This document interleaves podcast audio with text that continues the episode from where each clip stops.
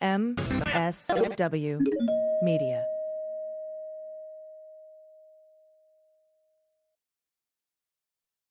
They Might Be Giants that have been on the road for too long. Too long. And They Might Be Giants aren't even sorry. Not even sorry. And audiences like the shows too much. Too much. And now They Might Be Giants are playing their breakthrough album, Flood. All of it. And they still have time for other songs. They're fooling around. Who can stop They Might Be Giants and their liberal rock agenda? Who? No one. This ad was paid for with somebody else's money.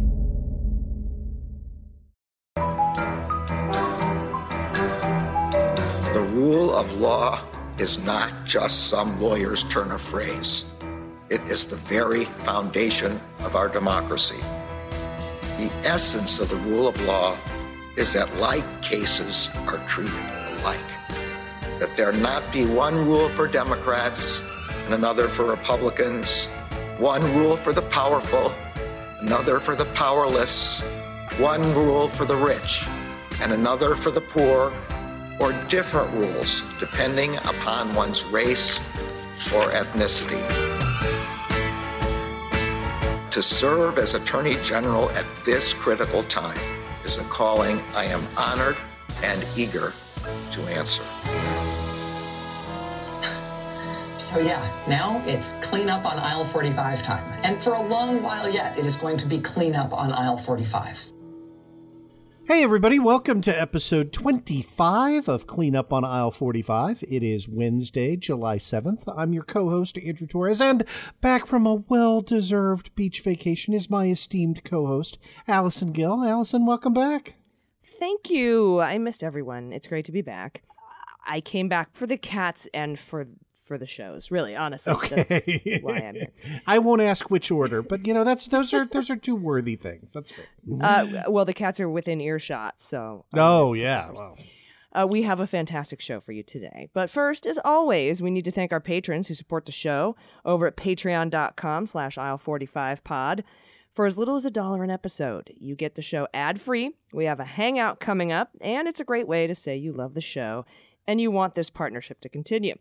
So, yes, thank you this week to the new patrons Don Nelson, Joshua Baudouin, Stephen James or Stephen James, James Frazier, and Ellie and Micah, infants at law. You know, if there's one thing the world needs right now, it is new law babies. So, you know, if you're a law baby, steal mommy's credit card and head on over patreon.com slash aisle45pod. And uh, now I guess we can head to the A block. Awesome. Well, this story broke last week. You knew we were going to talk about it. the Manhattan District Attorney Cy Vance and his office, uh, working hand in hand with New York Attorney General Letitia James and former U.S. Attorney Pomerantz, and a really great uh, forensics accounting firm that that uh, worked with the Mueller investigation, has indicted the Trump Organization and CFO Allen Weisselberg, two Trump entities and CFO Allen Weisselberg. They perp walked him, which I actually put down my pina colada and tacos to tweet out. It was glorious. Uh, but now we have the thing you've been waiting for, Andrew the actual text of the 15 count Oh, indictment. Oh, yeah, documents. I am so happy. So, um, I, yeah, I mean, like, let's start at the beginning. 15 count indictment. Uh, count one is what gets the most detail because this is telling the story. Although, you know, as we get into it, you'll see that um, I think some of the other counts are, are more serious. But uh, count one is uh, New York Penal Law 190.651B, a scheme to defraud in the first degree. Um, this is a Class E felony, so that is the uh, the most minor felony at New York law. Okay, so they, there's Class A is the highest and Class E is the lowest? Okay. Yep, they do A1, A2, and they go down to E. Um, so, uh, to be guilty of a scheme to defraud in the first degree, a person is guilty when he engages in a scheme constituting a systematic ongoing course of conduct with intent to defraud more than one person or to obtain property from more than one person by false or fraudulent pretenses, representations, or promises, and so obtains property with a value in excess of $1,000 from one or more such persons. So so who who was the person or people defrauded here in count 1? Yeah, uh, and and this is going to be a theme throughout this indictment.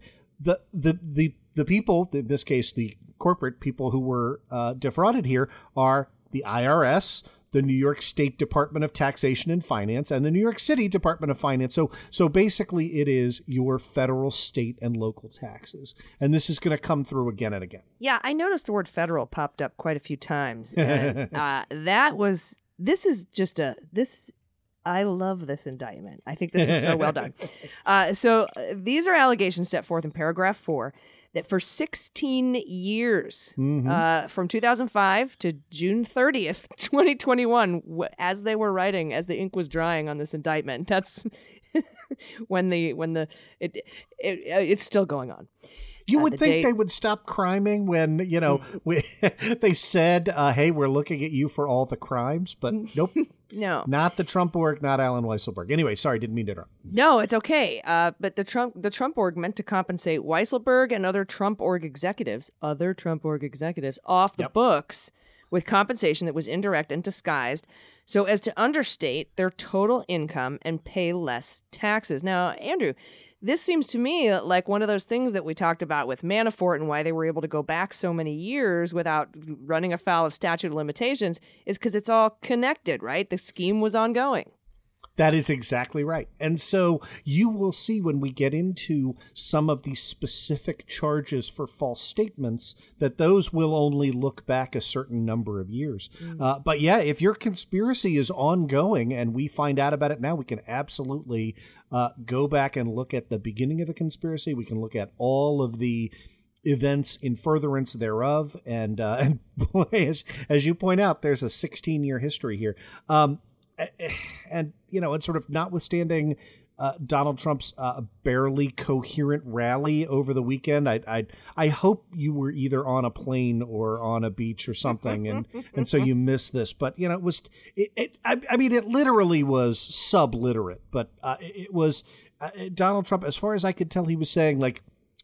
And who pays taxes on company cars? Who do who does that? Well, the answer is people who don't commit crimes, right? are the ones who do. This is not just like a technical misclassification, like oh, uh, you know, you should have filled out form nine J X, and you know, no, th- this is an allegation that uh, at the highest levels, the Trump organization intentionally created a scheme so that the beneficiaries to that scheme would receive, and this is a direct quote from paragraph five, quote, substantial portions of their income effectively under the table right we all know what that is right? and that's and that's what this uh, it, it, taken largely, right? Uh, that's what this indictment is about. It is saying, hey, the Trump work decided to pay Allen Weisselberg and, as you pointed out, other Trump org executives, not named in this indictment yet, uh, under the table so as to minimize the tax burden on both of them.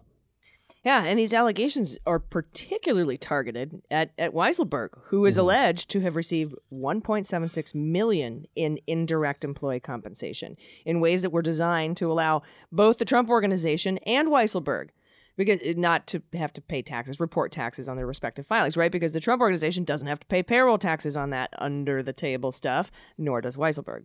And then, of course, Weisselberg is alleged to have deliberately left it off his tax returns and hidden the information from his personal tax preparer. Sounds like Manafort. Yeah, all, all of that, and and then uh, you know I, I want to add the uh, the infomercial like, but wait, there's more, right?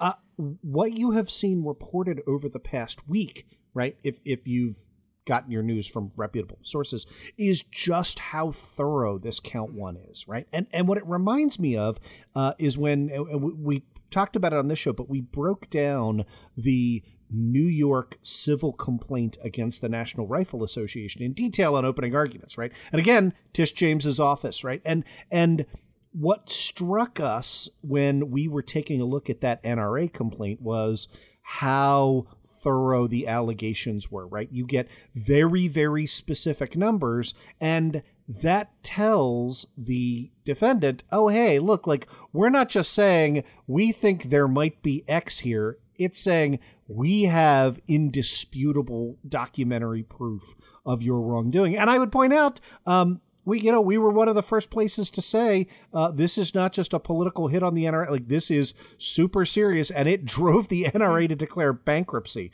So you know when you see this level of detail in the numbers uh, in an indictment, I, it, it it should give you you know you could make it up, uh, but but in general the best bet is um, they have way more than they're letting on. Yeah, yeah. And at the end of paragraph five, uh, talking about Weisselberg hiding the fact that he lived in New York, is said to, yeah, because he, you know, doesn't live in New York, sure. Uh, he hiding the fact he did. So he he evaded approximately what five hundred fifty six thousand three hundred eighty five dollars in taxes, one hundred six thousand five hundred sixty eight dollars in state taxes. The, the half a million is federal, hundred thousand plus in state, and two hundred thirty eight thousand one hundred fifty nine in city New York City taxes. And he also took a bunch of inappropriate refunds. So you're saying Cy Vance didn't just make up that five hundred and fifty six three hundred eighty five thousand dollar or three five hundred fifty six thousand three hundred eighty that would that's that's pretty specific. yeah, six significant figures tells you that they have documents, right? Um, and and that should make you worry if you are Allen Weisselberg or Allen Weisselberg's attorney. Yeah, yeah, and uh, all this is just count one, right? but it keeps going. The Trump org paid Weisselberg's rent, which he never disclosed. They paid his utilities and garage payments. That's a big deal in New York City. No. Yes, yes, it is. They paid tuition for Weisselberg's uh, grandkids, which we've talked Yep. about. Uh, they paid for two cars. They paid for personal expenses like beds and hmm. beds and flat screen TVs, carpeting, furniture. Who, by the way, who uses carpeting still? Whatever. Ah, there Yeah, were hardwood is the way to go. there were even multiple slush funds that Weisselberg used to get uh, end of the year bonus tax bonuses tax free, and even just what seemed to basically be bags of cash. I did, yeah, that that there are expenses that would just be ticketed through as Trump org expenses. That, as far as we can tell, were just checks that Weisselberg cashed. Right? Um, it, it- yeah, it's it's extensive. yeah, and it goes on for 13 pages. I mean, Uh, it, it, it does, and and and let's be super clear about this. We keep saying they, but um, and, this is really the brilliance of the indictment. Weisselberg was the CFO. He's the guy who signed all of these checks. He falsified all of these records. And so there are really only two possibilities from a legal standpoint, right?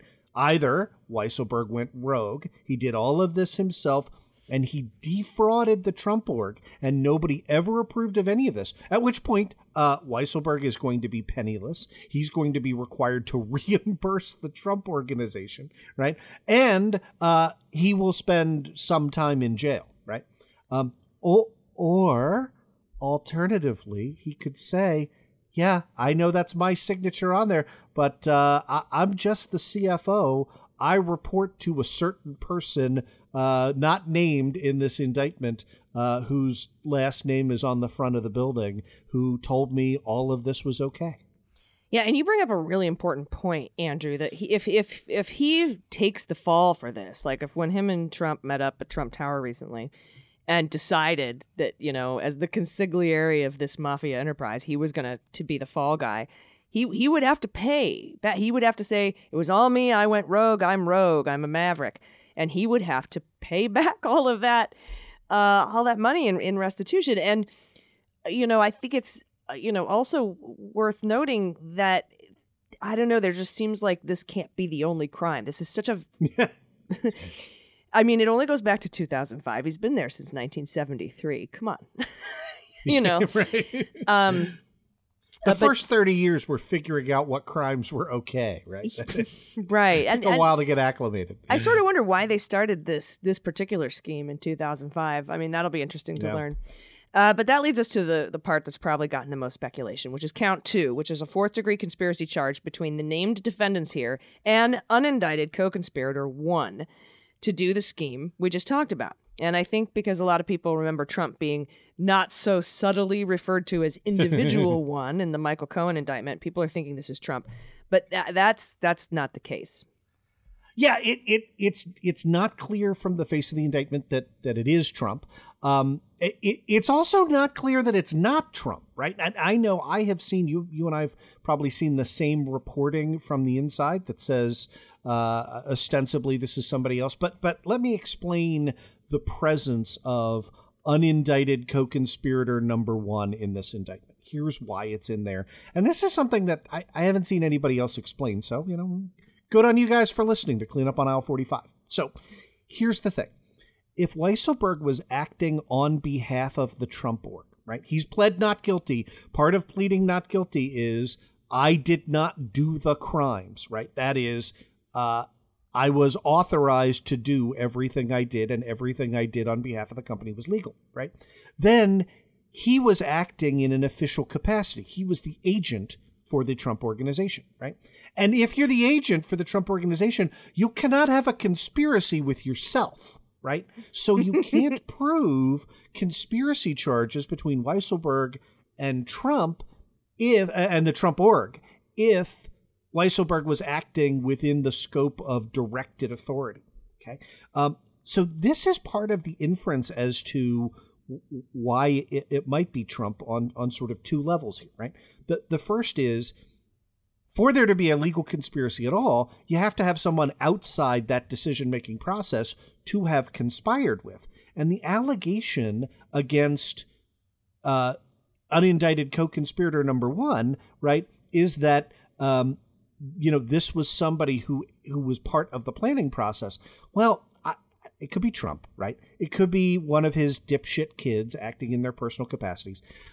I suppose it could be Matthew Calamari acting, you know, having gone rogue, right? And good old Calamari.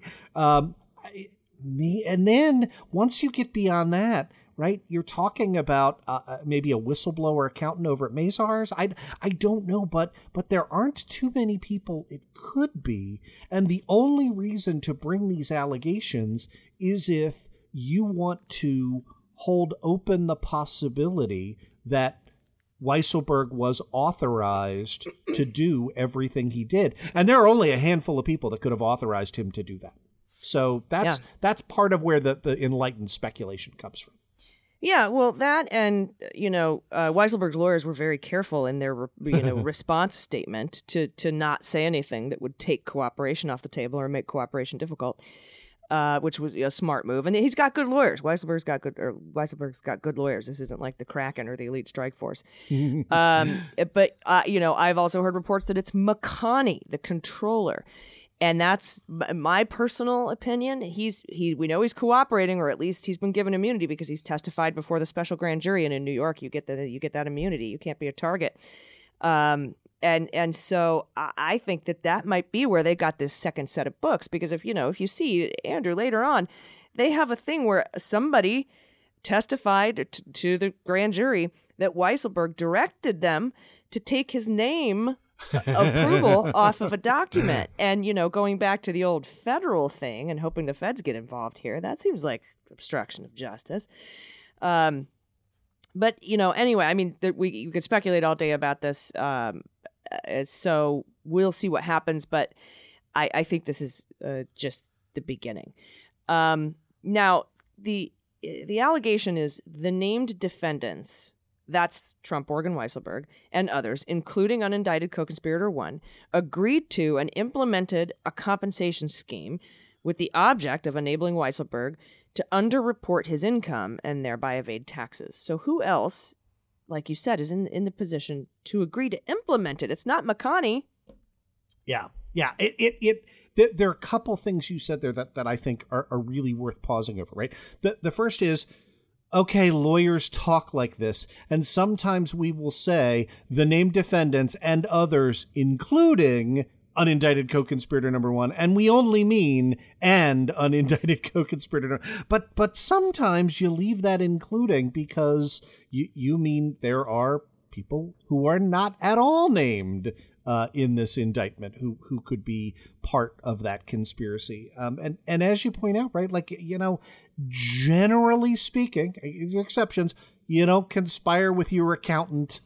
uh, you don't conspire with, right? Well, I mean, you know, I, I guess uh, in the uh, in the Jeffrey Skilling case. You know, Ken Lay uh, conspired with his auditors, but like it, it's there's a small universe, and I think we should not pause lightly over uh, uh, over the possibility that that this refers to someone we care about going to jail.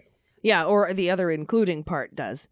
And and, uh, and you know they did allude to Trump directly. I mean indirectly, I should say, in in a couple other things when they talked about somebody signed the lease on those apartments, and there's only Yep. one person that could sign the lease on those apartments, and uh, also uh, signing the checks for tuition. I mean, they sort of they edge up to it, but they don't they don't go right into You- it. This this is if you are a rational Donald Trump, and I realize that's an oxymoron, or a rational Donald Trump lawyer, and I realize that's an oxymoron.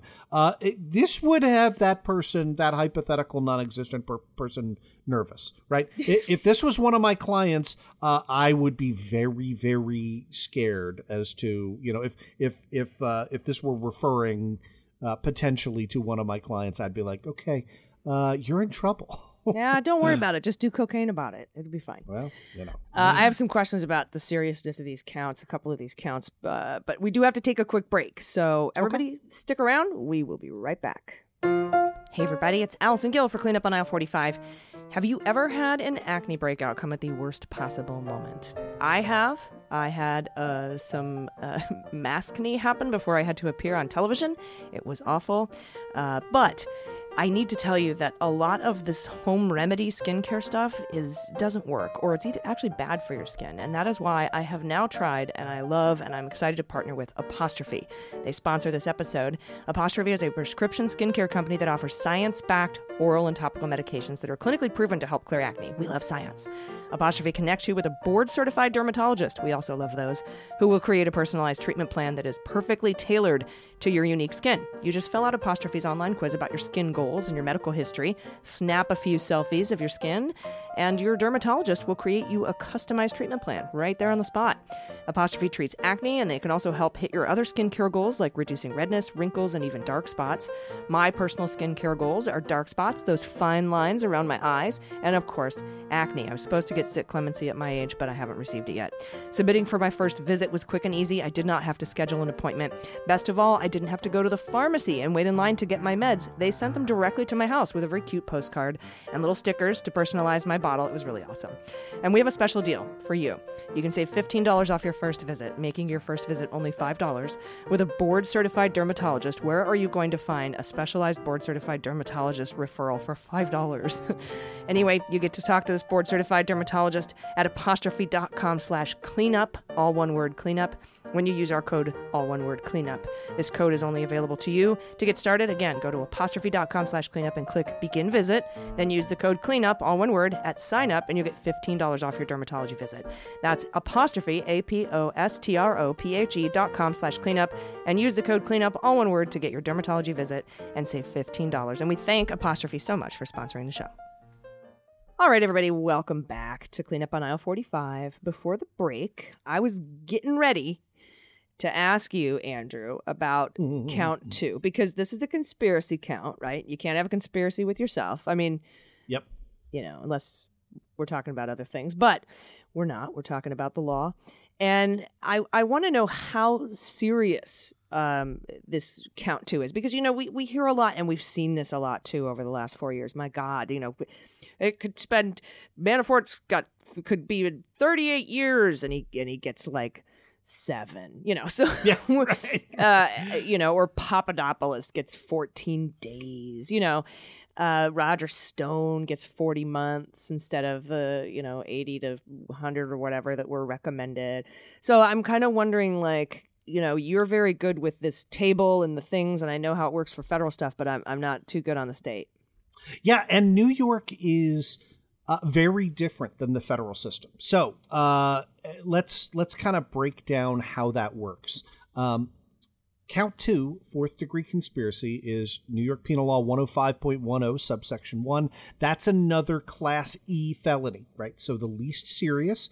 Um, it alleges that the conspirators agreed to cause the performance of a different felony put a pin in that, uh, which which in this case is grand larceny. And what's the larceny? Stealing ninety five thousand dollars from the IRS, right? So you see how all of this is kind of interrelated. This is the conspiracy to steal the hundred grand from the IRS.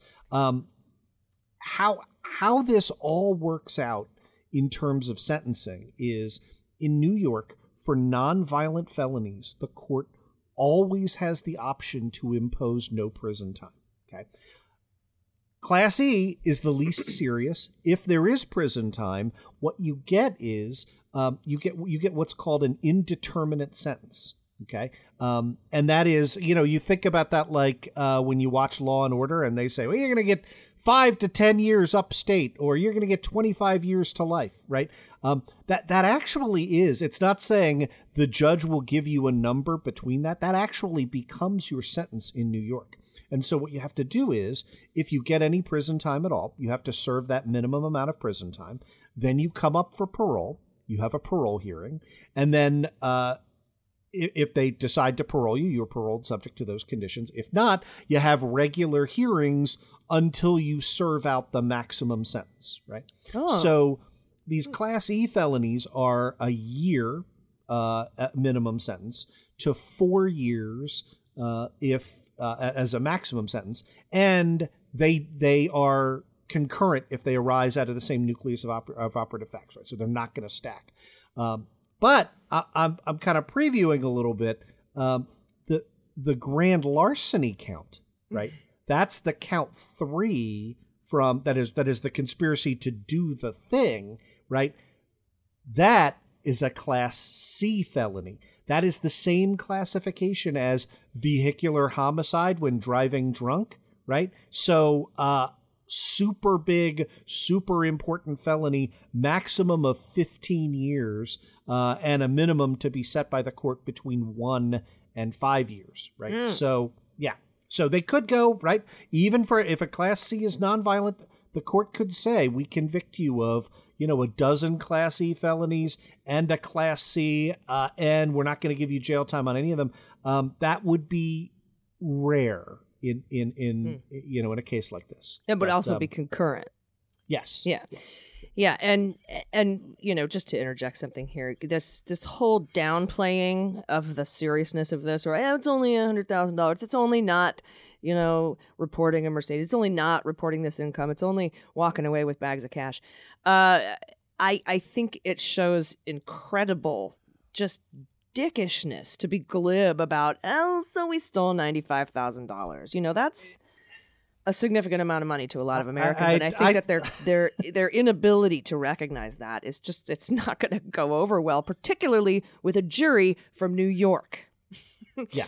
I, it, I, I mean, a, a, I thought Republicans were the party of law and order, right? I, it, it, it, I don't know where that came from. Uh, the the whole like, eh, this is. All, I mean, we're ranking the severity of the felonies, right? Like we are already into serious crime territory with mandatory minimums. Yeah, They're And- only the party of law and order when it's black people committing the crimes. That's the only time they're the party. That's what they mean. that, that, that is what they mean but but but i i do think there was a little bit of uh, and, and again you saw trump sort of struggling with this uh you know as he's struggling with you know basic monosyllabic words. But uh, uh over the weekend because usually right the sound bite that they can come up with is something that um is at, least accessible for the average Trump supporter. And the like, come on, who among us pays taxes on the company cars that are given to us is a little bit at odds with, you know, your average MAGA We're hat for the wearing- working yeah. class. Yeah. Right, mhm. yeah, Uh, but this uh, this grand larceny charge that you're talking about, count Yeah. three, is this? I imagine this is just against Weisselberg. Yes. Uh-huh. Because, yeah, I made the reference to Al Capone over the weekend. I was like, huh, tax evasion, uh, retired to Florida, died of syphilis. Hmm. it's a lot in common here. Yep. I, I sense a pattern. Uh, but the real meat is coming from actual tax fraud. Yeah? Yeah, yeah. I did look that that's right.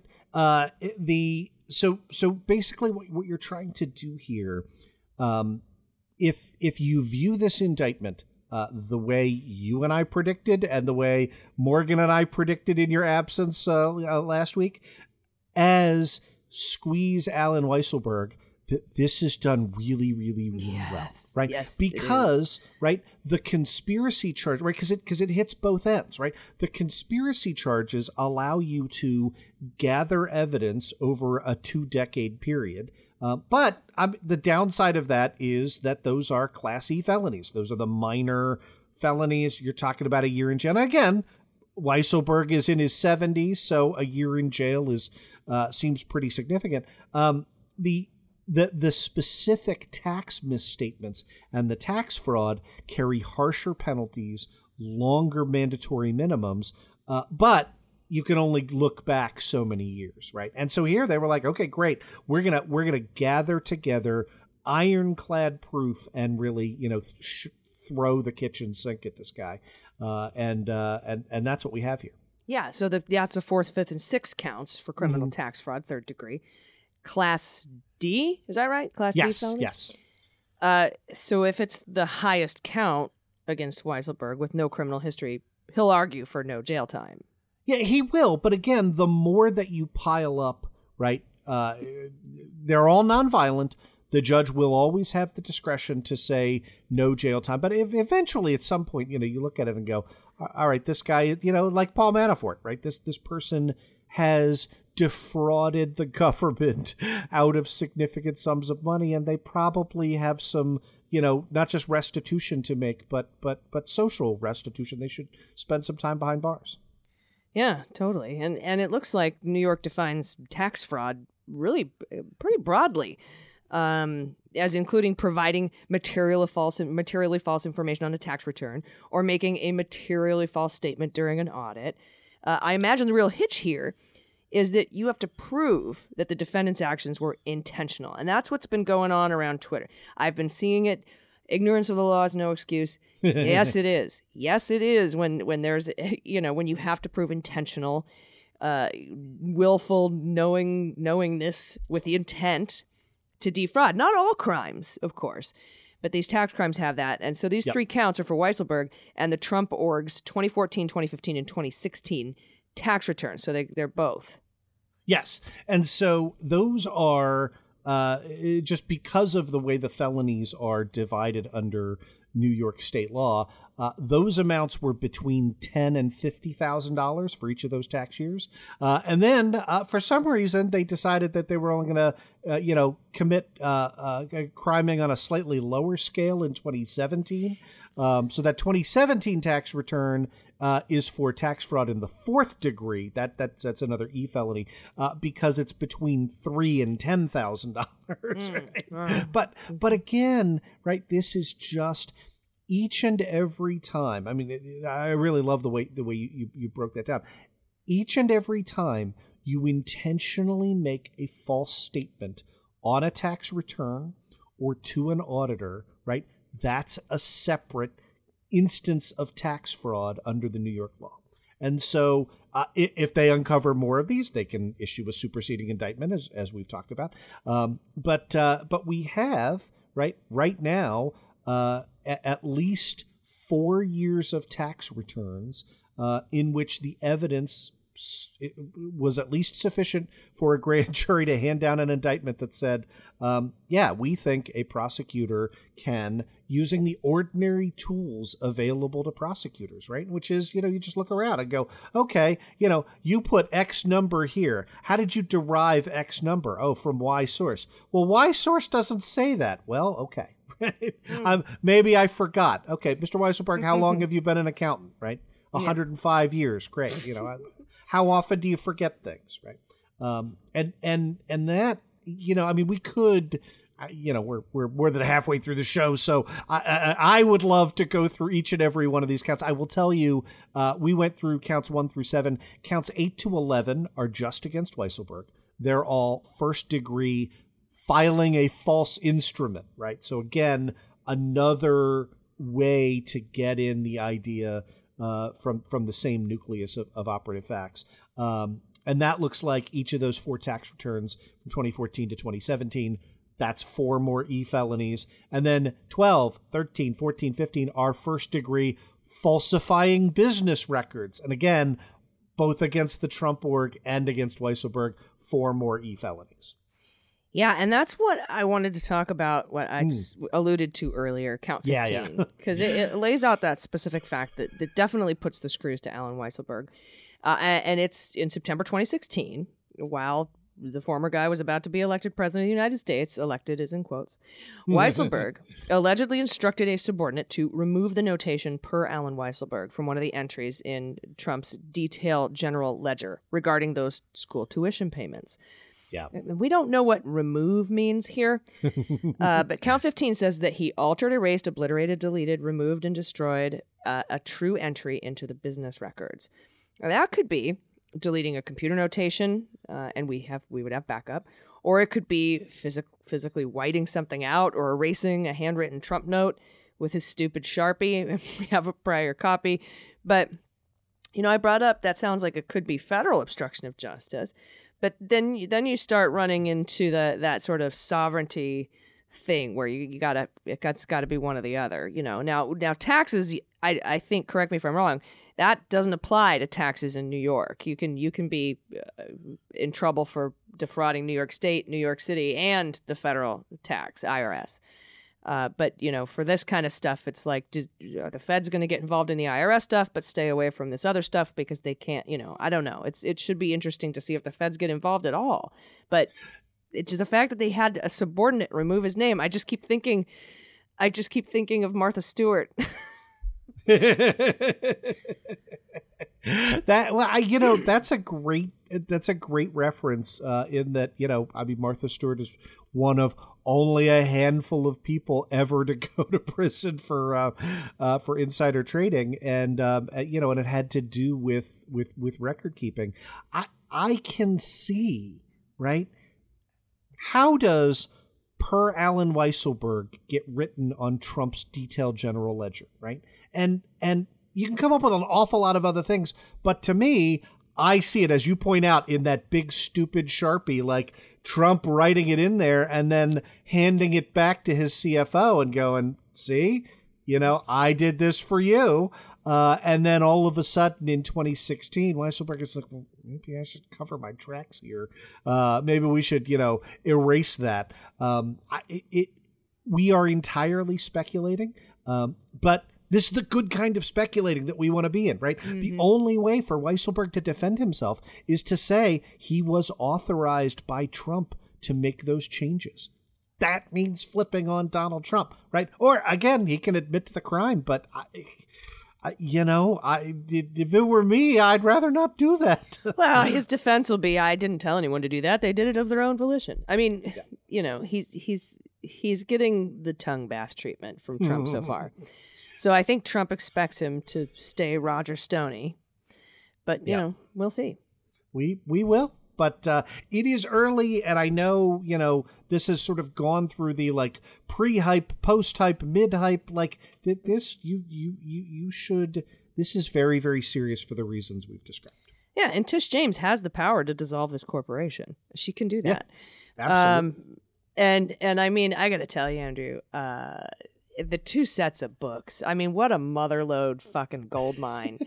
to, to can you imagine finding a, se- a second set of books that shows all your? cr- That's where they got these exact numbers.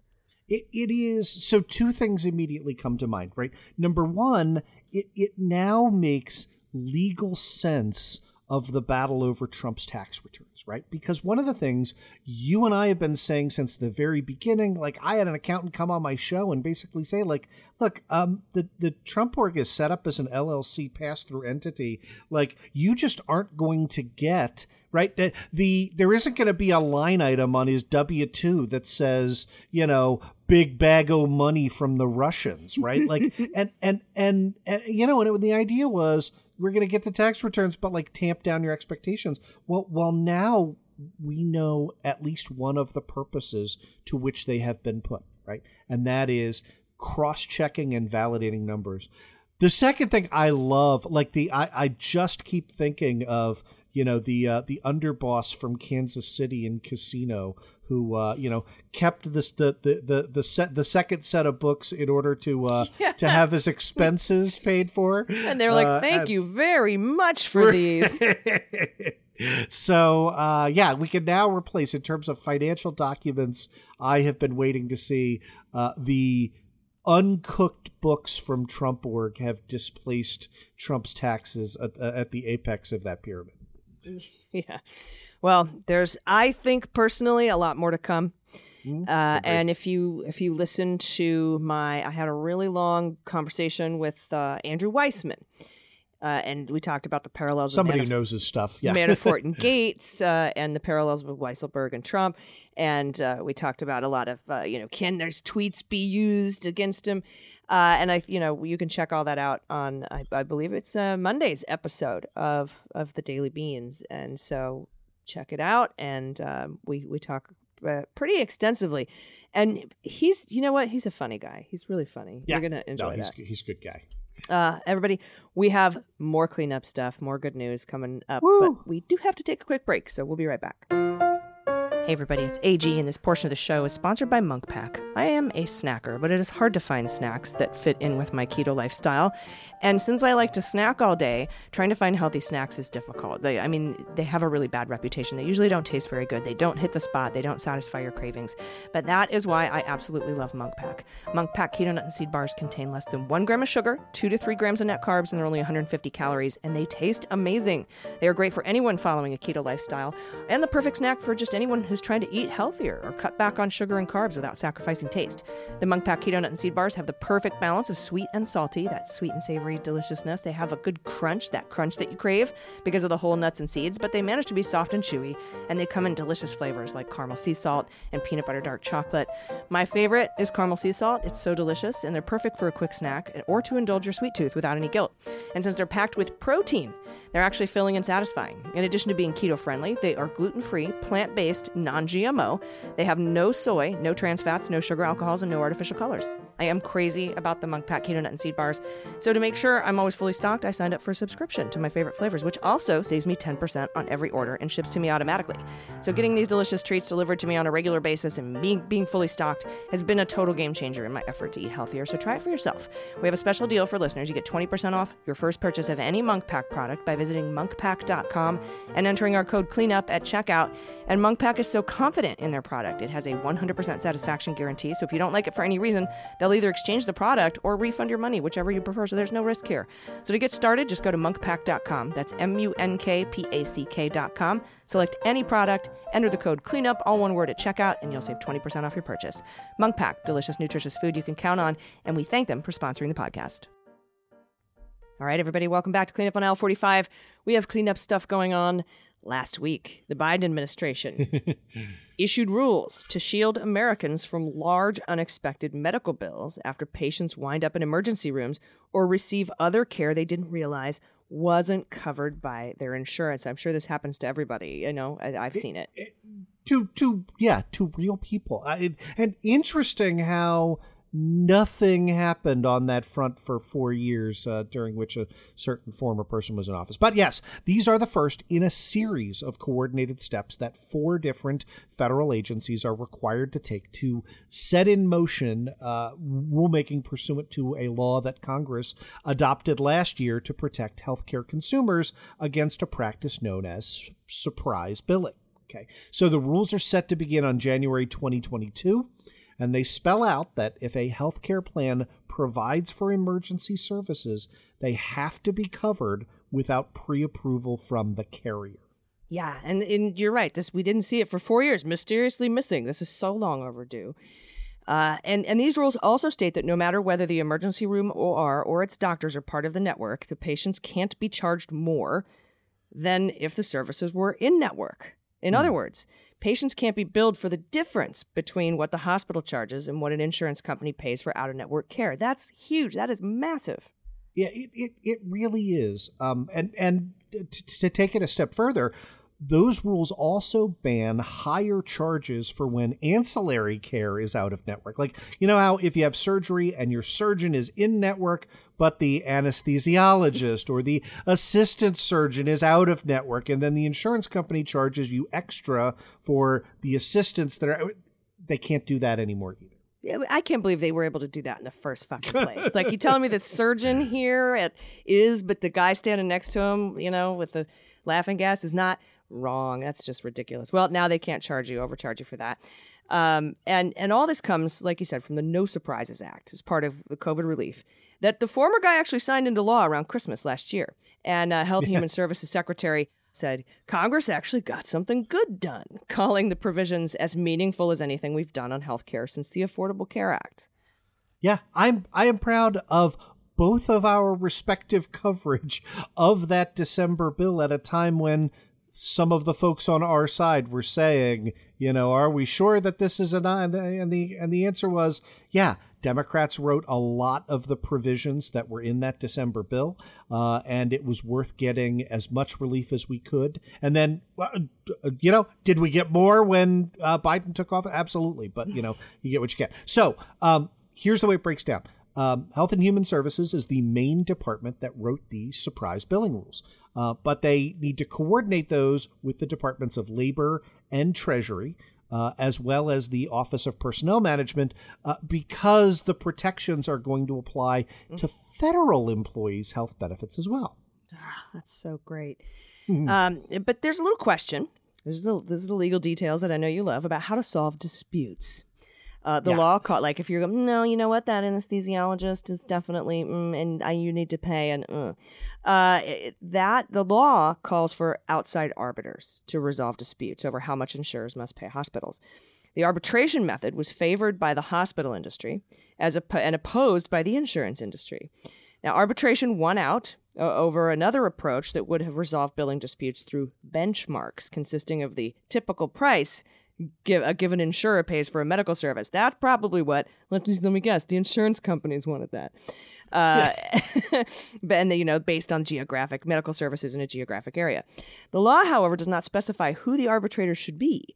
So we got the arbitration, but we don't know who the arbitrators are. Now it, that that decision has been delegated to Health and Human Services to come up with that before the ban takes effect in January. Yeah, and and and I I love the the way that you have unpacked that. Um, obviously, right. The hospitals want this to be arbitration because in arbitration, both parties pay not only their legal fees, but they split the cost for the arbitrator or arbitrators to read all the briefs and issue all the rulings. It adds on a layer of transaction costs. And insurance companies do not want to incur extra transaction costs, right? So this encourages insurance companies to be reasonable, right? So so as to not uh, push the hospitals to the point where they're like, "Uh, uh, all right, uh, we're just going to have to take this to arbitration. And again, hospitals are not uh, especially litigious, right? Like these these are entities that are pretty risk averse. So if you've pushed a hospital to the point where they have to uh, file for arbitration, y- y- you're probably in the wrong. Um, so. Uh, so that's really the significance on the choice of relief. And then you are 100% correct. Um, you know, who who the arbitrators become um, is a, is a real issue. Um, for example, right? Like, you know, we have um, arbitration agencies that are, you know, really the the gold standard, right? Like the American Arbitration Association. Uh, 100% independent, you, you know, mostly uh, retired judges. Um, and if I had to take a guess, um, that's what I think will, will, will be put in like an outside arbitration capable of providing experts that can handle these disputes. But that will be covered in other rules uh, issued by the uh, departments before January. So we're gonna have to put a pin in the story and uh, and and come back to it. But but again, right? The question is, how good a news is this? And I love I love being able to finally bring those out. So uh, on to the next story. Last Friday, the Biden administration announced its plan to bring hundreds, possibly thousands, of deported veterans and their immediate family members back to the United States, saying that their removal, quote, failed to live up to our highest values. And I thought perhaps you might have some thoughts about that. Yeah, I think it fails to live up to our lowest values, actually. but uh, but I, I know what they're getting at. You know, Department of Homeland Security Secretary Mayorkas has ordered his immigration agencies to immediately take steps immediately to ensure that military families can return to the United States. Uh, and that's that. You know, of course, I have I have massive feelings about this. You know, Yeah. And and and it's it's not just a July 4th stunt, right? He also halted all pending deportation proceedings against veterans and their immediate family members and to clear the way for them to apply for citizenship. So I you know, I I I think this uh, I, I, I hope we are moving towards a position where, uh, you know, veterans are not a lockstep political football for the party that treats them so badly. But yes, and it will all go away if you don't vote in 2022. Uh, we have put that on the on the outro bumper. Anyway, officials said that they would also work with the Department of Veterans Affairs and the Defense Department to ensure that those veterans can access their health benefits, including COVID vaccinations, that recruits can take the oath of citizenship, including while at basic training, uh, and that DHS will establish a military a military resource center online uh, with a toll free number. Well, that's quaint, uh, and an email address to help families with their uh, with their immigration applications. Yeah, that's such good news. And I love that. And I'm glad they're working with the VA to ensure that they can get uh, immediate access to their health benefits. Yeah. Uh, and uh, uh, also, that's very cool. Recruits at boot camp can take their citizenship oath, not after, Yeah, right? Before. Before you start. Uh, anyway, such good news. Now, I have a personal cleanup note. Ooh. Yeah. Thanks to a policy change by the Biden administration, I received a notice today that my student loans have been entirely discharged. Uh, okay, uh, uh, you you've got to share that. I will. So I got I got this note. Now I just recently uh, veterans are disabled when they become disabled because of something that happened to them in the service. They're called service connected disabilities.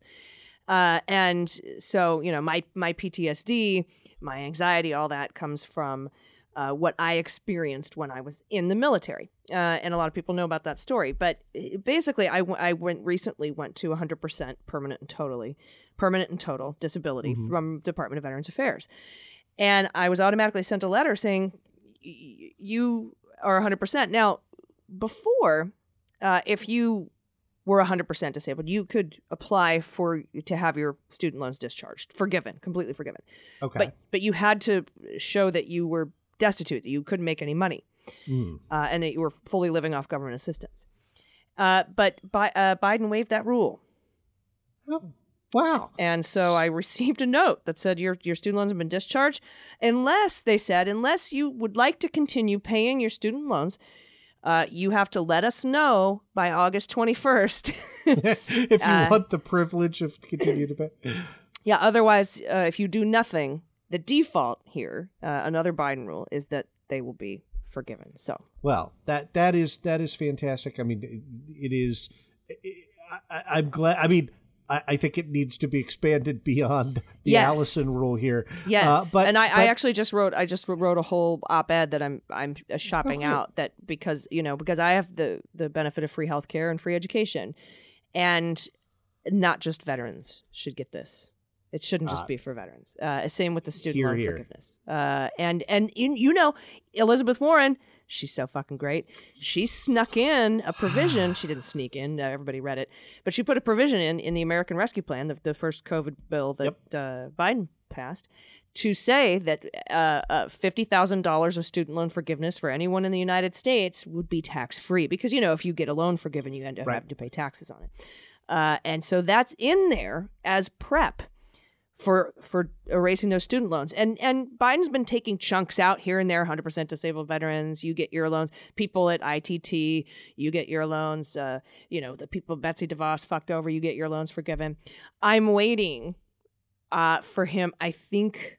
I have a very positive feeling. He's he has the ability to waive fifty thousand dollars for everyone without it going through Congress. At least that's my understanding. Uh, it's a, it's a, and the, the setup for it being tax free is already in the American Rescue Plan. I think he's just going to wait for a politically advantageous moment, uh, like I don't know, right before 2022, um, maybe right before 2024. I wish he didn't wait, but right now all student loans are deferred anyway because of COVID. But I, I, I have a feeling he's going to do this. The signs are there. He's chipping away at everyone else on the ancillary, on the sidelines, like sort of on the fringe.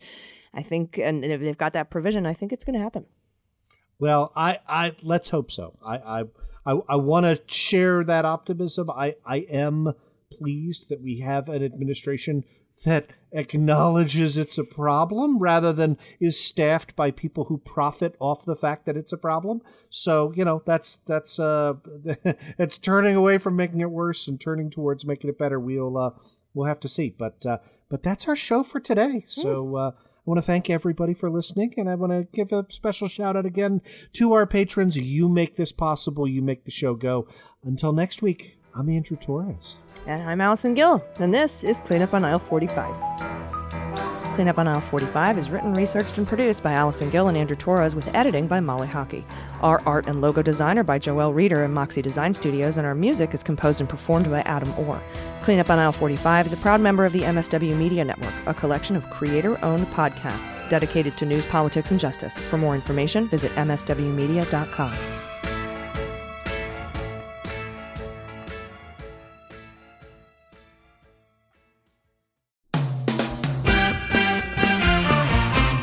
Season four of How We Win is here. For the past four years, we've been making history in critical elections all over the country. And last year, we made history again by expanding our majority in the Senate, eating election denying Republicans in crucial state house races, and fighting back a non existent red wave. But the MAGA Republicans who plotted and pardoned the attempted overthrow of our government now control the House, thanks to gerrymandered maps and repressive anti voter laws. And the chaotic spectacle we've already seen shows us just how far they will go to seize power, dismantle our government, and take away our freedoms. So, the official podcast of The Persistence is back with season four. There's so much more important work ahead of us to fight for equity, justice, and our very democracy itself. We'll take you behind the lines and inside the rooms where it happens with strategy and inspiration from progressive changemakers all over the country. And we'll dig deep into the weekly news that matters most and what you can do about it with messaging and communications expert, co founder of Way to Win, and our new co host, Jennifer Fernandez Ancona. So join Steve and I every Wednesday for your weekly dose of inspiration, action, and hope. I'm Steve Pearson. And I'm Jennifer Fernandez Ancona. And, and this, this, is how, how we win. win.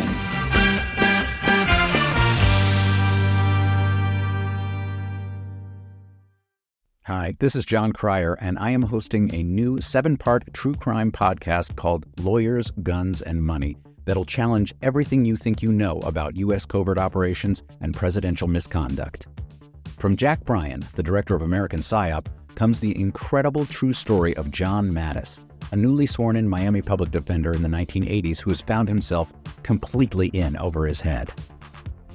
I step off the plane, and there is a van with a couple guys with Uzis.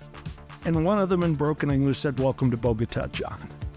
Mattes's first felony defendant has been arrested for having a machine gun and tells Mattes a dangerous secret.